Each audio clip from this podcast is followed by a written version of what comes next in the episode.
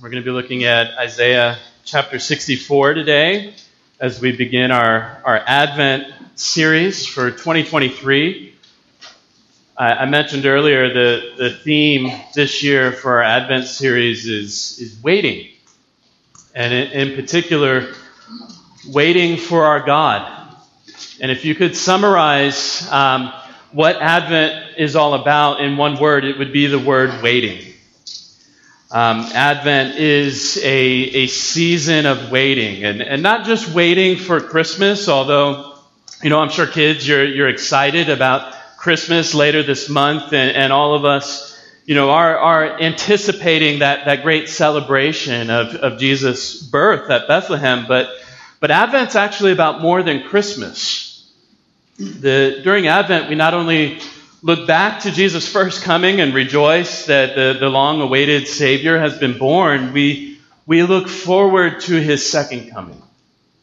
We, as the church, as, as those who have been bought by the blood of the Lamb, redeemed by Jesus Christ, we, we look ahead and we long and we wait and we yearn for Jesus to come again and make all things new. And, and the season of Advent helps us to do that. Uh, the, the German theologian Dietrich Bonhoeffer said that um, there's a sense in which the whole of our life as Christians is a season of Advent, as we, we live between the comings of Jesus Christ, his first Advent and his second Advent. We are Advent people, people who wait, people who yearn for Christ to return. And, and I, don't, I don't know. Um, exactly, but I, I, suspect that many of you feel like you've been in a long season of waiting. It could be any number of, of things. Again, kids, you, you might be waiting for Christmas break to come, you know, some time off of school and then the, the holidays. Maybe you've been waiting to finish a project at work and you can't wait to uh, wrap it up and, and move on. Maybe um, you're waiting for just a, a, little bit more financial security in, in, your life so that you don't have to uh, work yourself to death. Maybe um, you're waiting for a broken relationship to, to be restored. Maybe, um, maybe you're just waiting for the darkness to lift. Maybe um, you're just waiting and you don't even know what you're waiting for. You just sense deep inside yourself that, that there's got to be something ahead. Um, Christians are waiting people.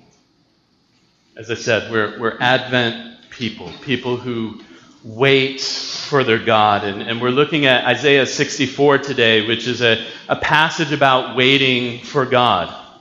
Isaiah 64 is a, it's a prayer. It's actually the last part of a, a lengthy prayer. And um, it's, it's a communal prayer. The, the, the people offer up the people of Israel offer up a prayer to God through the prophet Isaiah. He speaks on their behalf, and their hopes and dreams have been shattered at, at this um, stage in the book of Isaiah. Their, their whole world has collapsed. This, this last part of Isaiah, chapters 40 through 66, it has the, the Babylonian invasion in view, and, and all that went along with that the destruction of Jerusalem, the, the exile, and the aftermath. And in the preceding chapters, the chapters before Isaiah 64, God makes promise after promise to deliver his people. He, he promises to come and set everything right, and now they're waiting.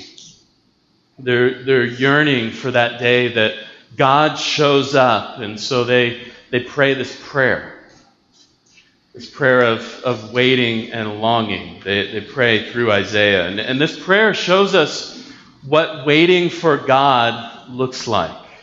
And it shows us three things. Waiting for God looks like longing, it looks like confessing, and it looks like hoping. I, waiting for God looks like longing for Him to break into our lives. It looks like confessing our sins to Him and it looks like hoping in his promise to set everything right. So let me read um, the, the chapter for you, Isaiah 64, verses 1 through 12, and then I'll pray. This is God's word. Oh, that you would rend the heavens and come down. that the mountains might quake at your presence as when fire kindles brushwood and the fire causes water to boil, to make your name known to your adversaries and that the nations might tremble at your presence. When you did awesome things that we did not look for, you came down. The mountains quaked at your presence. From of old, no one has heard or perceived by the ear, no eye has seen a God besides you who acts for those who wait for him. You meet him who joyfully works righteousness, those who remember you in, in your ways. Behold, you were angry and we sinned. In our sins we have been a long time, and shall we be saved? We have all become like one who is unclean, and all our righteous deeds are like a polluted garment. We all fade like a leaf, and our iniquities, like the wind, take us away. There is no one who calls upon your name, who rouses himself to take hold of you, for you have hidden your face from us and have made us melt in the hand of our iniquities. But now, O Lord, you are our Father. We are the clay, and you are the potter. We are all the work of your hand. Be not so terribly angry, O Lord, and remember not iniquity forever. Behold, please look, we are all your people. Your holy cities have become a wilderness. Zion has become a wilderness. Jerusalem, a desolation. Our holy and beautiful house, where our fathers praised you, has been burned by fire, and all our pleasant places have become ruins. Will you restrain yourself at these things, O Lord? Will you keep silent and afflict us so terribly? This is God's word. Let me pray for us.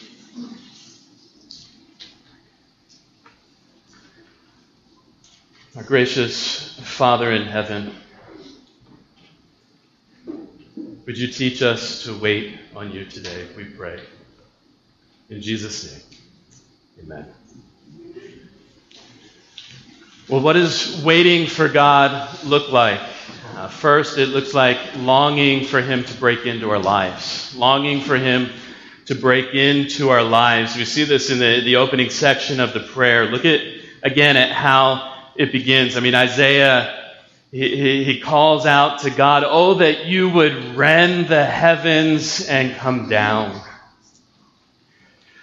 Isaiah yearns for God to show up, for God to break in, for him to make his presence and his power felt. And, and this language about rending the heavens, Isaiah pictures the, the heavens as this, this giant curtain that, in a sense, it, it hides God from our view.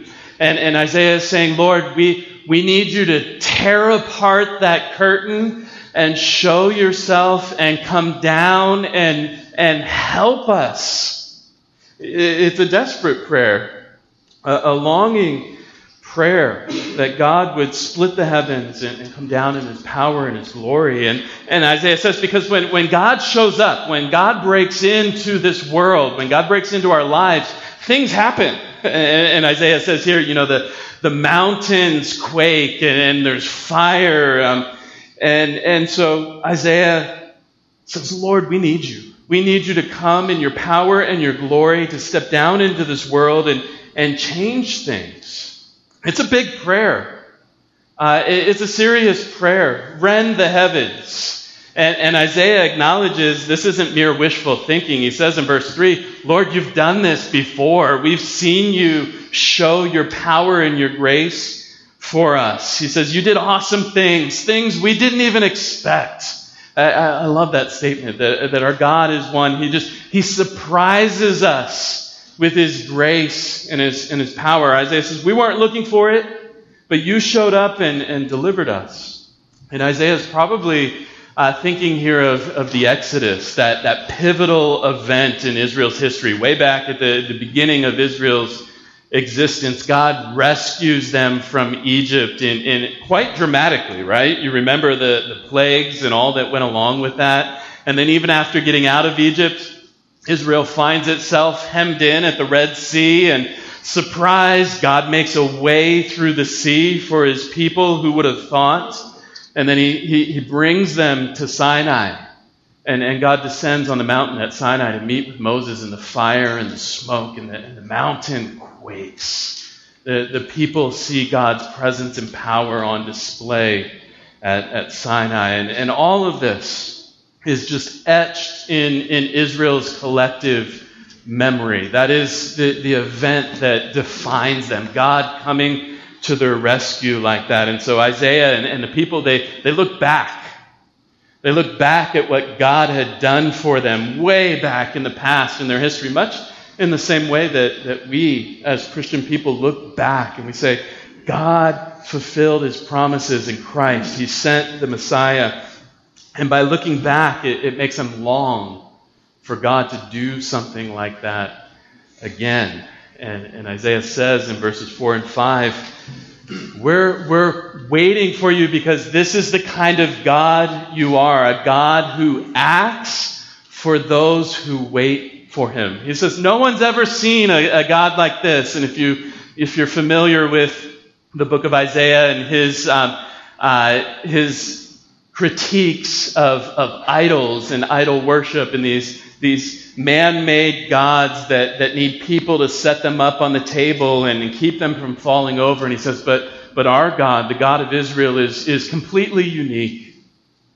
A God who, who works, who acts for his people who, who wait for him. A God who shows up and steps down into the chaos and the mess, a God who breaks into our lives with his grace and his power and changes things.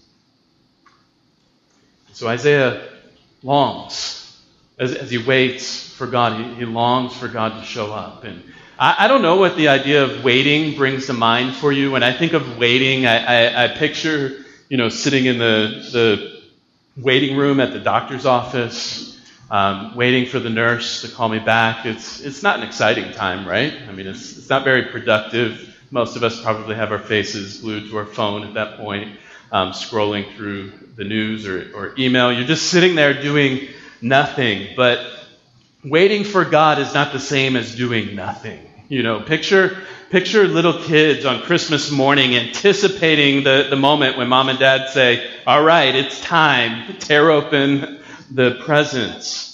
Um, waiting for God is about living expectantly. It, it, it's about expecting God to show up and, and do things, for God to, to help. Um, this past week, I've been just reflecting on, on Isaiah's longing here and his prayer for God to break in. And, and I've had to ask myself do, do I believe that God is a God who works for those who wait for him? And, and, and I've had to conclude, um, not really, not like I should. And, and you know how I can tell is I don't pray like this, or at least not often enough. Um, maybe you can relate. You know, there's a, a difficult situation, and, and my initial reaction is to get anxious. Um, my body tenses up. Um, I start thinking of all the terrible ways this could turn out. Apparently, I clench my teeth. I, I went and saw the dentist uh, recently, and he said, You have a problem. You've done some damage. And, and, and I worry and I fret and I try to plan and strategize, and then maybe like an hour later, maybe sometimes days later, I remember, Oh, I should pray about this. I, I, I should go to God uh, about this, and, and, maybe you can relate. I, am not desperate praying, oh, oh God, this, this situation, I don't know what to do. Rend the heavens and come down. do something here. Show up for us. Help us. And, and so this, this week, I, have tried to start um, doing something, and I'd invite you to do the same. In, the, in those difficult situations, before you do the whole anxious thing, before you do the whole you know, trying to fix it all yourself and come up with a solution, just pause and pray. Pray to the God who acts for those who wait for him. And, and, and maybe we might be a little, um, you know, uh, hesitant to pray something like Isaiah prays, rend the heavens and come down. You know, maybe that's a little too much to ask uh, uh of God, but, but it's really not. It's not presumptuous. We, we belong to a big God and he can handle big prayers. I mean, Paul reminds us in Ephesians 3 that our God can do immeasurably more than we can even think or imagine. And so God loves to work for those who wait for him. For those who call out to him and say, Lord, you are our only hope. We need you. We need you here and we need you now. So waiting for God looks like longing for him to break into our lives, but, but it's about more when we call on God to, to break in, it's about more than just the problems out there. It, it's also a call to God to break into the problems and deal with the problems in here, in our own hearts and lives, the sin problem in our hearts and lives. And so, second, waiting for God looks like confessing our sins to Him.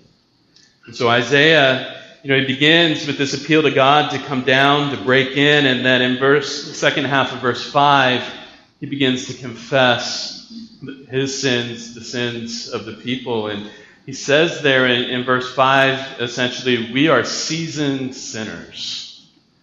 In our sins, we have been a long time. And shall we be saved? In other words, um, this isn't a new thing for us, God. We, we've been at this a long time. And he confesses that it, it goes deep. Look at the pictures he, he paints in verse 6. He says, All of us, each and every one of us, is unclean. We're, we're unfit for God's presence, um, dirty and, and stained by our sins. We're, we're infected with sin. Um, he says, even at our best, um, we're, we don't, we're not as good as we look. All our righteous deeds are like a polluted garment. And um, it's very graphic language. Um, it refers to a menstrual cloth. We're unclean, we're, we're polluted, and, and in our sin, he says there, we are we all fade like a leaf, and our iniquities like the wind take us away. We're just our, our sin has made us dry, lifeless, brittle like leaves, sapped of life and vitality, carried away by the wind. And then verse 7, um, just further uh, indicting us, we, we try to do life on our own. It says, There's no one who calls on your name, uh, who rouses himself to take hold of you. So, Isaiah, in, in, his desperation, calls out to God, longs for God to break in, but but he immediately goes to confession. And, and, and the reason is if we long for God to break into our lives, to really stir things up and, and change things, we have to see ourselves for who we really are. See, we have to be honest about ourselves and honest to God about our sins. And, and, and you know this, but, but we need to be reminded hiding our sins is pointless, right? I mean, God already knows all about them, and yet we, um, that's often what we try to do. We, we, we, we sin and we, we might feel guilty. We just try to sweep it under the rug. Let's, let's just move on, not think about it. And, and I promise myself I'll, I'll do better next time.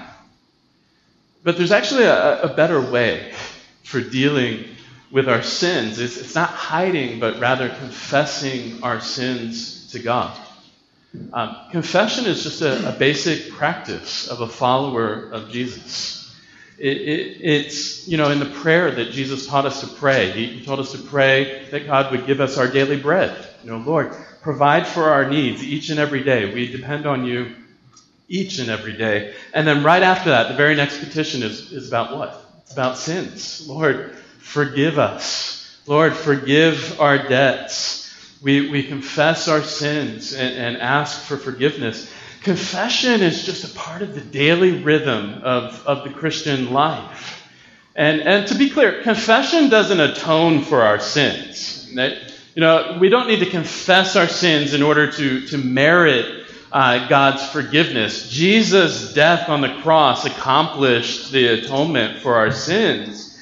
Uh, the very moment we believed we were forgiven, but, but confession, this daily practice that Christians have, have always practiced, it's part of how we live each day in the cleansing that Jesus accomplished. It's how we we appropriate and, draw on the, the work that Jesus has done. And, and, and maybe you hear this, this talk about confessing sins and you're like, I, I don't know about that. That just sounds so um, morbid, so um, uh, introspective, you know, as if we're just, you know, beating ourselves up every day and, and feeling terrible about ourselves um, all the time. And, um, you know, confession is painful, right? I mean, to go before God and to say, uh, I, Lord, I did it again. Lord, you know, I just this sin, and I keep coming back to it again and again, and, and I'm and I'm just here confessing it for like the fifth time this week. I mean, it, it's hard. It's never easy to face up to the truth about yourself. But but friends, we are we are if we're Christian people, we are gospel people, and the gospel gives us a, a new perspective on forgiveness because of the forgiveness it gives us a new perspective on confession. The, the forgiveness we have because of Christ enables us to be open and unafraid before God. We, we can come to our God with our sins and, and know that Jesus' blood is sufficient for every one of them. We, we can come before God and say, Yeah, God, I did it again, and, and I'm truly sorry, and I repent of my sins, and I need your forgiveness, and I'm going to claim that forgiveness. You promise if I confess my sins, you are faithful and just to forgive me because of Christ. And so I'm not just going to hide. I'm not going to wallow. I'm going to come and, and get uh, cleansing and forgiveness from you. We, we come before God with our sins knowing He doesn't expect us to bear the weight of, of our guilt and shame because Jesus bore it at the cross. And friends, uh, confession, it, it's so vital to our lives as Christians. It, it, it clears away all the relational junk that, that builds up as we go about our days and, and weeks. It, it, it wipes away the, the guilt and the shame and the, and the fear that gets between us and God. Uh, you know, confession is, a, is about daily receiving fresh forgiveness and assurance from God that, that in Christ our sins are forgiven. And, and I'd encourage you, if, um, if daily confession is not, not already a part of your practice, um, I, I'd encourage you to make it part of your daily practice. I mean, it makes sense to confess sins daily. We sin daily. Um, and, and, it doesn't need to be some, you know, elaborate process, uh, hours on your knees before God, just trying to rack your brain for for everything you've done. It, it, it, could just be a few minutes, maybe toward the end of the day, and you, you just review your day. Where, where have I seen myself, you know, being impatient and, and irritable? Maybe, maybe at work, maybe with my family. Where, where have I found myself being, you know, angry or, um, or where have I found myself just being discontent and, and complaining and, and, not trusting God. And you just you confess those sins as, as they come to mind and and you receive forgiveness. You, you receive the cleansing that God promises. And you and you rejoice in God's grace. You might actually sleep better at night if you spend a few moments confessing your sins um, in, in the evening. And, and, so, what does waiting for God look like? It, it looks like longing for Him to break into our lives. It looks like confessing our sins to Him. And third, it looks like hoping in His promise to set things right. Hoping in His promise to set things right. Now, this, this final section of the prayer, verses 8 to 12, it, it sounds the, the, note of hope. Um, yes, we've been in our sins a long time, Isaiah says, but he turns to hope. And here's what we need to see about hope uh, Christian hope, it, it's both honest and stubborn. Christian hope, it's, it's, it's very honest about the way things are, and it stubbornly clings to God's promises. I mean, it, it's honest. Look at how Isaiah prays in, in verses 10 and 11 uh, there. He, he surveys the scene, he, he looks at uh, the situation, and, and just, um, it's not good. Uh, Zion, verse 10, is, is a wilderness. Jerusalem is in ruins. Um, verse 11, the temple, the, the centerpiece of Israel's national life, the, the place where God's people gathered to, to sing his praises and to experience his presence. It's a pile of ashes, Isaiah says. You know, everything's gone as, as Isaiah uh, surveys the scene. All the familiar things, everything that gave Israel a sense of security, it's, it's all been destroyed. And, and Isaiah's prayer is honest here to, to God. He's saying, Look, God, things are broken. Things are not the way they're supposed to be. I mean, God, just look. Your holy city has been ransacked and destroyed. But even amid the, the rubble, Isaiah demonstrates stubborn hope. I mean, do you see it there in, in verse 12? At first, it might not sound like hope, but, but he says, God, will you restrain yourself at these things, O Lord? Will you keep silent and afflict us so terribly? It, it, that's not a word of despair.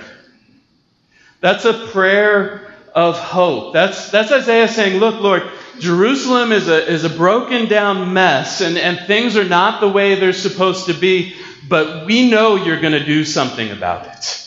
You're not just going to stand there silently and forget about us. We know you're going to show up and set things right. I mean, it's an audacious prayer. I mean, where does Isaiah get this, this confidence and this hope from? Why does he refuse to accept brokenness as a permanent state of affairs? Well, the, the answer is simple because of who God is.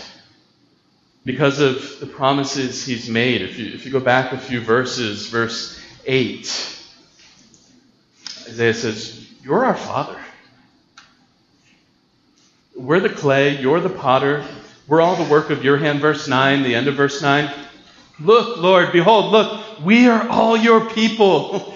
In other words, we know you're going to fix this mess because you're our Father in heaven. We belong to you. you you've bound yourself to us by covenant, and, and you've promised, Lord, to set things right. And if you go back and read um, Isaiah, starting at chapter 40 and, and all the way through the end of the book, chapter 66, may God just makes tremendous promise after promise to his people. Promises about restoration, promises of renewal, these wonderful promises. Sorrow and sighing will flee away. God's going to send them packing their bags. No more death. a new heavens and a new earth. Just all these promises, and, and Isaiah stubbornly clinging to those promises, standing there in the midst of the rubble saying, Lord, I know you're going to show up.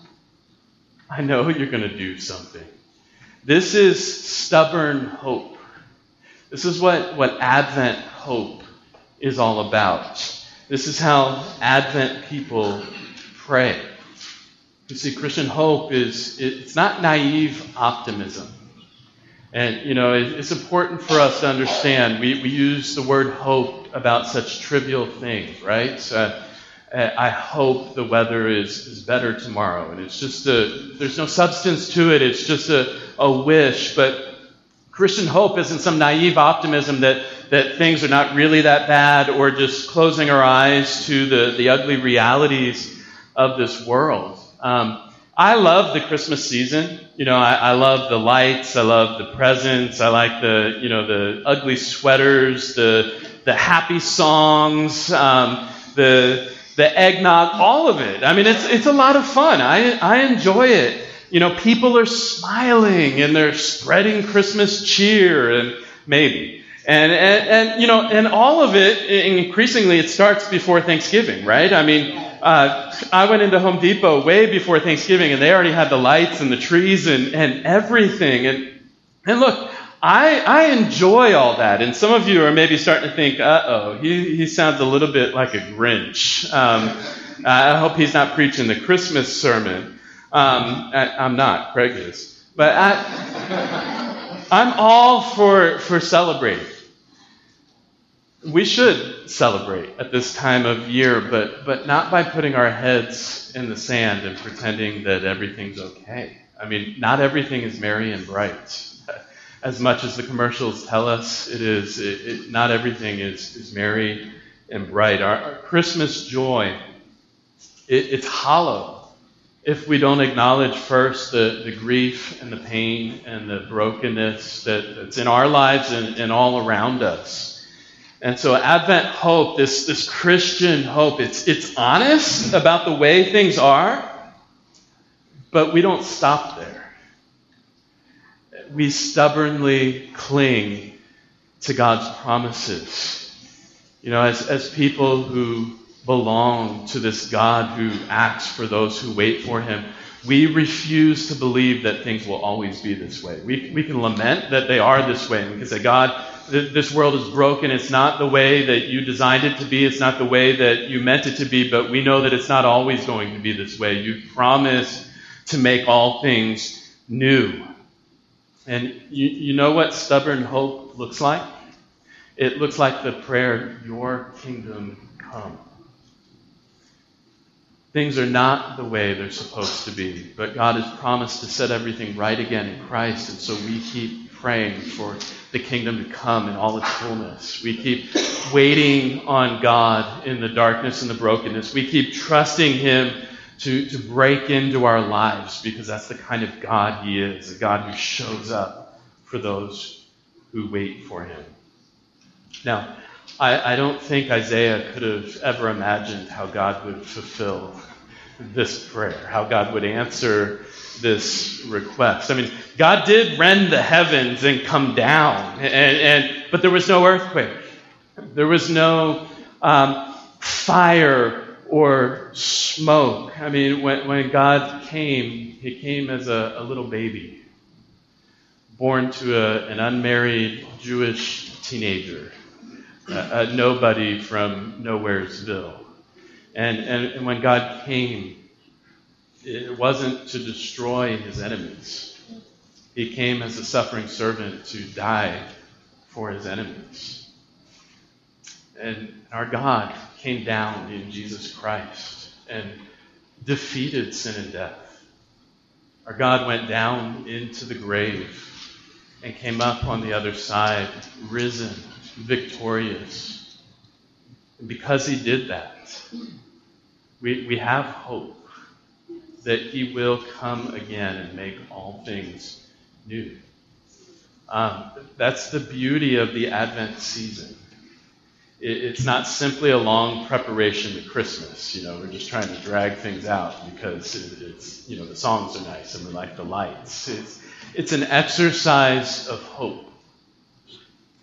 The, the Advent season invites us to, to exercise these muscles of, of hope, to, to orient ourselves to God's promise. And it, it reminds us that the Lord has come. And it invites us to pray, even so, come, Lord Jesus. The whole of our lives, the whole of our lives is an Advent season a season of waiting for our God and Savior Jesus Christ to come. And so we, we not only sing, we pray and long, Oh, come, oh, come, Emmanuel. Let me pray for us.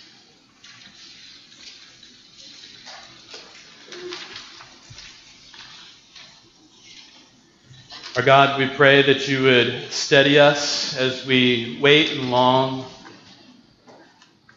for that day you've promised when Emmanuel comes again, when he comes and sets everything right.